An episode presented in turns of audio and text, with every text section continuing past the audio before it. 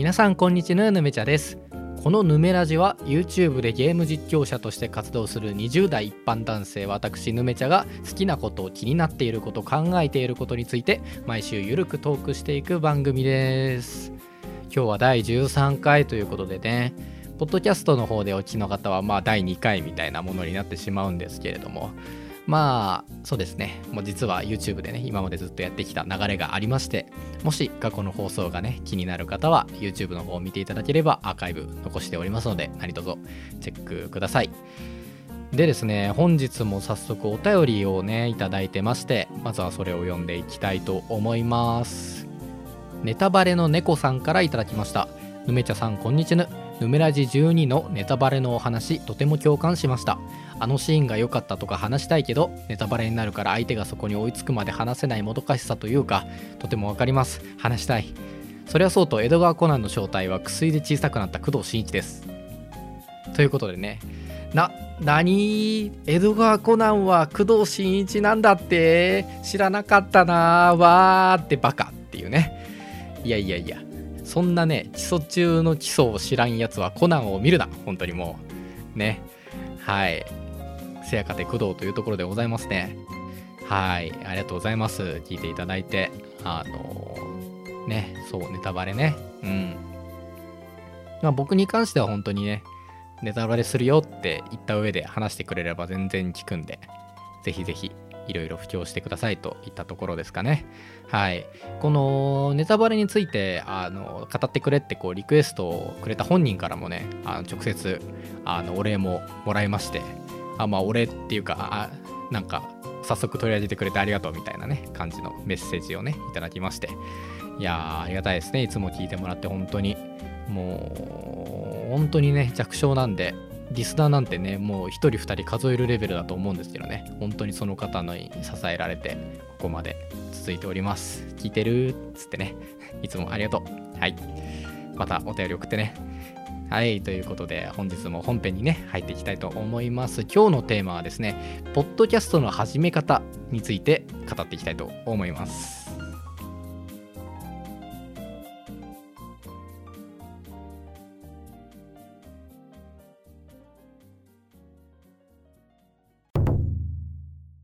引き返せ。はいまっこと高貴な血とは楽なもんやの子なんぞ連れてきてはお役目どころかオトガメじゃ。ああもう食ってる食ってる。生米お腹壊さない？大丈夫？あ。あやった。待って。ここには強い酒や油も。この都を追放とするお米食べろ！ポッドキャストの始め方。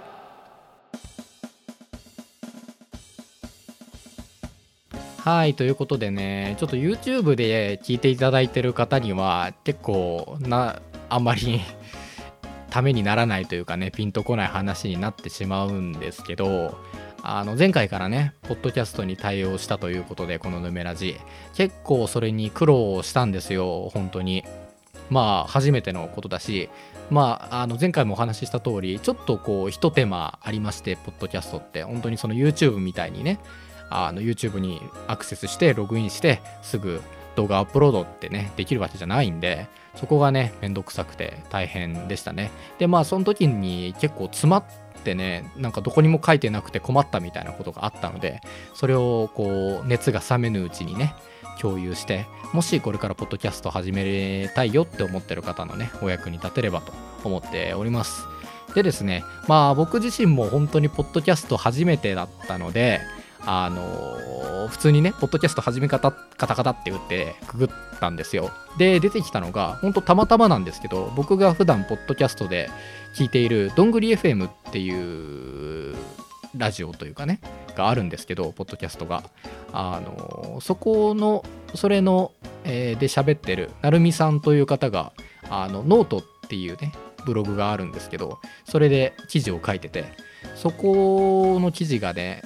非常に参考になってというか、まあ、ほぼほぼその通りにやったっていう感じなので、えっと僕のこれから話すことはほぼ丸パクリということになりますなので、えっとまずはそのあの成美さんのね記事をねあの読んでいただいた方が分かりやすい。じゃなんか大枠はね分かりやすいと思うのでそちらをね是非読んでください。でまあ僕はでポッドキャストってあのいろんな始め方があるんですね。何個か手段があるのでそれで僕はどういう風にやったかっていう話をここからしていこうと思うんですけど僕の場合は、えっと、サウンドクラウドというサービスに、えー音源をまずアップロードしてましてまあ、今後もねアップしていくんですけどでそこからあの RSS っていうのを発行していてでそれを、えー、Apple のポッドキャスト Apple ポッドキャストで、えー配信しているっていう形に今はなってます。えー今は Apple, Apple のポッドキャストのみになってましてちょっと他のねあの Google ポッドキャストとか Spotify とかにはまだ対応できてなくて まだやってないんですよ本当に。やれば実は簡単なのかもしれないんですけど、まあ、そこはまたちょっとね対応したらまた共有したいと思っております。で、まあ、具体的な手順なんですけどまずそのサウンドクラウドにアップするっていうところでそこはねサウンドクラウドっていうサービス自体は僕も前から知ってて結構なんか個人が作曲したりとかした曲とかを上げる YouTube YouTube の曲版みたいな場所で結構海外メインで使われてて英語にしか対応してないんですよ。なのでちょっとまあその英語苦手だよっていう方はまあまあでも分かるとは思うんですけど、うん、ちょっと英語日本語がないんですよねオプションに言語切り替えに。英語しかないのでっていうところはご留意いただいてって感じなんですけどそのサウンドクラウドっていうサービスにまあ普通に行って、えーアカウント作って確かね Google と Apple とかのアカウントと連携できたので僕は Google のアカウントで連携してパッと作っちゃってでそこにまあ普通に YouTube に上げるみたいな感じで音源をアップできるので音源をアップしています。それ自体は簡単だったんですよね。ただちょっとこのサウンドクラウドまだまだ大丈夫なんですけど気になってるのが合計で3時間を超える音源になると合計で3時間だから多分前回のが僕のラジオ「ヌメラジ12」が18分ぐらいでで今回も多分まあ20分は超えないぐらいにしようと思うんですけどそれぐらいのあれなのでそのペースでいくとね多分ねあと6回ぐらいでね3時間いくんだよね合計で。そう。あ36回 ?9 回か。うんわかんないけど。でもそう10回未満ぐらいでもういっちゃうのでその時にもしかしたらねだあの無料プランだとね無料プランだとダメってなる可能性があってそうなったらちょっとまたサウンドクラウドに課金するのもどうしようかなってちょっと迷ってましてね。そうなんですよね。そこがちょっとネックかもしれないなって思ってます。なのでちょっと僕はサウンドクラウドでしかやってないのでその方法しか今は共有できないんですがもしかしたら別の場所に上げて、えーポッドキャストを始められた方が、えー楽かもしれないです。で、えーまあそのサウンドクラウドにアップしましたでその後にえーっとポッドキャストに配信っていう流れなんですけど結構ねそれが分かりづらくてポッドキャストコネクトっていうページがあって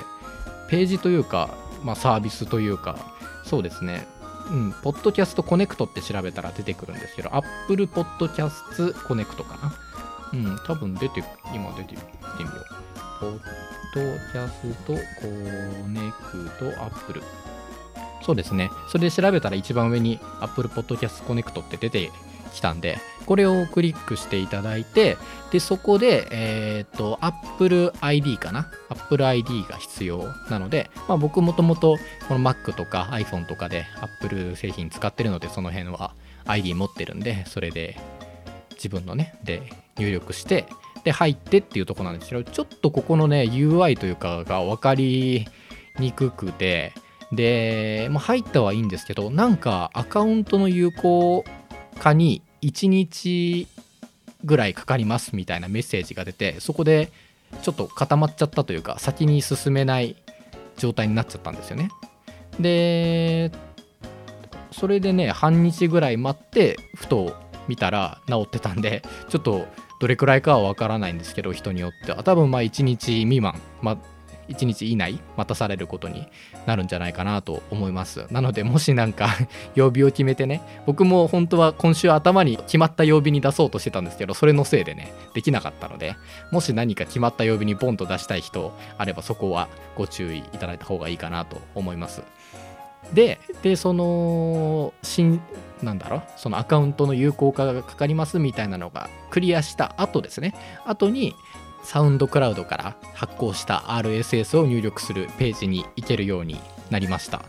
こので RSS っていうのが URL になってましてこの URL はどこで取得できるかというとそのさっき言ったサウンドクラウド側に戻っていただいてで右上の3点リーダーからセッティングスからの、えーコンテントっていうタブのところに、えっと、RS RSS フィードっていうところが出ててその URL が出てます。でこの URL をポッドキャスト側のね Apple Podcast 側のところに入れてあげれば OK で基本は完成という感じなんですけどここからが詰まってそのポッドキャスト番組にするにあたってなんかその必要な情報を入れてないと有効化できないみたいなのがあって有効化っていうか審査かな？審査に登録みたいなのがボタンが押せなかったんですよね。ここが未入力ですみたいなエラーが出てなんだなんだってなったんですけどまず一つが、えっと、番組のカテゴリーカテゴリーを設定してないとダメって言われて。でまあこれはどうですかね？なんか皆さん何かしらテーマがあってやられる場合だったら全然迷わないと思うんですけど僕なんかは本当にこんなね適当なことやってるラジオなのでちょっと迷ったんですけどこれはあのサウンドクラウド側のそのさっき言った Settings の中の Content のタブの中の RSS の設定のところにあるんですよカテゴリーの選べるプルダウンが。でそこでえっ、とまあなんかこうビジネスだの Education だのミュージックだのねいろいろありまして。で僕はちょっとまあどれかなってなったんですけど一応コメディということでね設定してました、えーあと番組名。番組名もなんかデフォルトだと僕特に何も入れてなかったらそのサウンドクラウドに登録したヌメチャっていう名前がそのまま出ちゃってヌメチャのヌメチャみたいなね。な残っちゃって感じだったんでここのタブの中のこのカスタムフィールフィードタイトルっていうところにあのヌメラジってちゃんとね入れたらそれが反映されるようになりました。で最後に一番これがわけわかんなくて詰まったのがあのアートがないっていうエラーが出ててアートアートみたいな アートって何みたいな。僕てっきりなんかその芸術っていう意味のアートかと思ってアートって何みたいな感じではってなったんですけどこれサムネ番組のサムネイルというかあれですね。まあまあアートですね。日本語下手くそか。そう。あのポッドキャスト見る方はねわかると思うんですよ。あの番組開いたら出てくるあれね。画面のね。四角の正方形のあれです。あれがアートなんですけどあれが設定されてないって言われて、え、でもそんなの設定するのサウンドクラウドの設定画面にもないよ、どうすんの？え？みたいになったんですけど、これがなんとすごい盲点で、基本的にはそのサウンドクラウドに登録したアカウントのそのプロフィール画像、アイコンですね。あの、サウンドクラウドに僕も今設定してるんですけど、これがそのまま行くようになってて、ただ、画像サイズ、元のその登録してある画像のサイズが 1400×1400 ピクセルのサイズ以上じゃないとそのポッドキャストのアートとして判別してくれなくいいらしくてはあみたいなそれ僕散々調べてとあるブログ記事で見つけたんですけど後でこれリンク貼っとくんですけど本当助かったと思って。そう。へえみたいな。そんなん知らんよって感じじゃないですか。本当に。これでアイコンとかってさ大体まあそんなに拡大されることもないから大体600800 500、600、800とかさ、それぐらいのサイズ感の正方形で作ってるもんだから、それでダメって全然気づかなくて、なんだなんだと思って困ったんですけど、これですね、そのサウンドクラウドのプロフィールの設定のところに、その1400に直したね、あの画像を用意し直しまして、で、それを登録したら、まあ、ちょっと時間ありましたけど、5分、5分、10分ぐらいかな。うん、設定したら、ちゃんとそのアートがポッドキャストの画面にも反映されるようになりましてそれでようやくアートポッドキャストをこう有効化できるっていう状態まで持ってきたんですよね。そうなんですよ。ここが本当にはあってなったんでぜひこう皆さんにお伝えこれから始める方はね気をつけていただきたいなと思った点ですね。あそう。あとなんか番組の説明とかもね基本的にサウンドクラウド側でこう設定してて設定したものがそのままもうポッドキャストにこう横流しされるじゃないけどさそのままね言ってるんで。でなんか編集したのをちゃんと反映されるのかなとか心配してたんですよ。結構なんか後で見たらタイポとかちょっと日本語変だなみたいなとこあって直したんですけどその辺もちょっと時間を置いたらちゃんと反映されてたんでうん。その辺はサウンドクラウド側で設定みたいなね感じになると思います。まあ僕のやったことほんと初歩的なことなんでね自分のやったことしかわからないんですけれども、まあ、もし何かポッドキャストこれから始めたいよっていう方でその辺で詰まったっていう方あればあのねそれもお便りとかまあ、僕に直接何かコンタクト取れる方であれば、直接聞いていただいても構わないので、はい。聞いていただければと思います。そんな感じで今日は、ポッドキャストの始め方についてでした。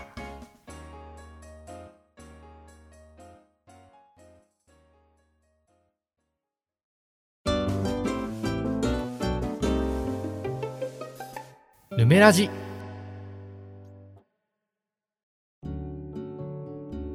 はい、ということで今日はね、ここらで締めたいと思うんですけれども、実はちょっと前回のヌメラジ12で訂正しなきゃいけないことがね、ありまして、えー、アニメ86っていうのをご紹介させていただいたんですけど、あれ本当いいんですけど、あの、もうすぐあの放送終わりそうって前回僕発言しちゃったんですけどあのどうやら、えっと、分割2クールの放送になってるようでして今えー、最新の11話が放送され終わったところででそこで一旦1クール分は終わりとのことなんですけどその後にまだ時期は未発表なんですけど間を置いてまた多分12話か11話かそれ分ぐらいが放送されるらしいです。あの公式のねラジオ聞いてたらたまたま昨日その情報を得ましてあこれは縛ったと思いましてね。はいそちらえー、訂正してお詫びいたします。はい、気をつけてください。アニメ86おすすめでございます。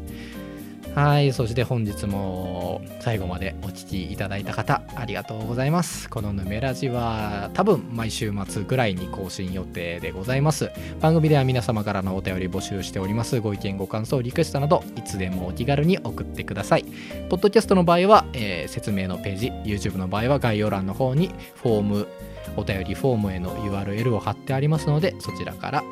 どしどしよろしくお願いいたします、えー、最近の YouTube 活動についての宣伝をさせていただきたいと思います。今週出したのはえっ、とゼルダブレワイの、えー、パート11の動画になっておりますね、すごいねあの景色が綺麗なすごい綺麗な景色が撮れた回で、えっ、ー、と、果ての村かな？そうだ、果ての村に行ったところだったんですけどね、ちょうどね、こう、祠をクリアして出てきた後夕焼けだったんですけど、夕焼けがめっちゃ綺麗でね、サムネにもしてるんですけど、本当にね、ゼルダ、ブレワイ、あの、続編もね、発表されたんですけど、先週ぐらいだったかな。すごい味わい深いゲームですので、まだ買ってない、買ってない方、えー、買ったけどやってない方とかね、いればね、ぜひやってくれと。本当にスイッチを、任天堂スイッチを代表する神ゲーだと自信を持って言える作品だと思います。はい。えー、あとはですね、モンスターハンターライズのあの僕 TA タイムアタックというのにね挑戦しまして、えー、まあ簡単にまあ文字通り、えっと、タイムアタック、えー、いかにモンスターを早く狩れるかというねのに挑戦した動画となっておりましてまあリオレイヤーっていうね結構まあ序盤中盤ぐらいのモンスター弱めのモンスターではあるんですけどそれをね3分56秒でね、えー、枯らしていただきました。これ結構ね実はあの30回ぐらいその前に練習しててもうリオレイヤ博士ですよね。もう僕完全に。もうこの動き来たらこの攻撃来るわみたいなもうね全部覚えちゃうぐらい何回も何回もやって。なかなかね5分の壁を越えるのがね大変でね6分7分8分とかその辺でやってたのがいろいろ装備とかも見直したりね戦い方変えたり工夫してなんとね奇跡的に3分台が出たんでねうひょーっつってねあの動画にしてしまったという次第でございます。はい。なんかねそうモンハン今回楽しくてね結構まあまだアップデも続いてるんですけど出てからは3月に出てから結構もう経つんですけどねまだまだ僕は遊べるなと思っててまあ他のモンスターの TA とかもねちょっと今ねナルガクルガとか挑戦してるんですよね。結構あいつねすばやしすばしっこくてねチャークとの相性が悪いというか ね難しいななんて思いながら練習してるんですけどまたねそういうのがあったら、えー動画上げていきたいと思います。はい。YouTube の方のねチャンネル登録高評価コメントなどももしまだしてない方いらしたらあぜひよろしくお願いします、えー本日もヌメラジご視聴いただきありがとうございました。ぬめじゃでした。来週もまたここでお会いしましょう。バイバイ。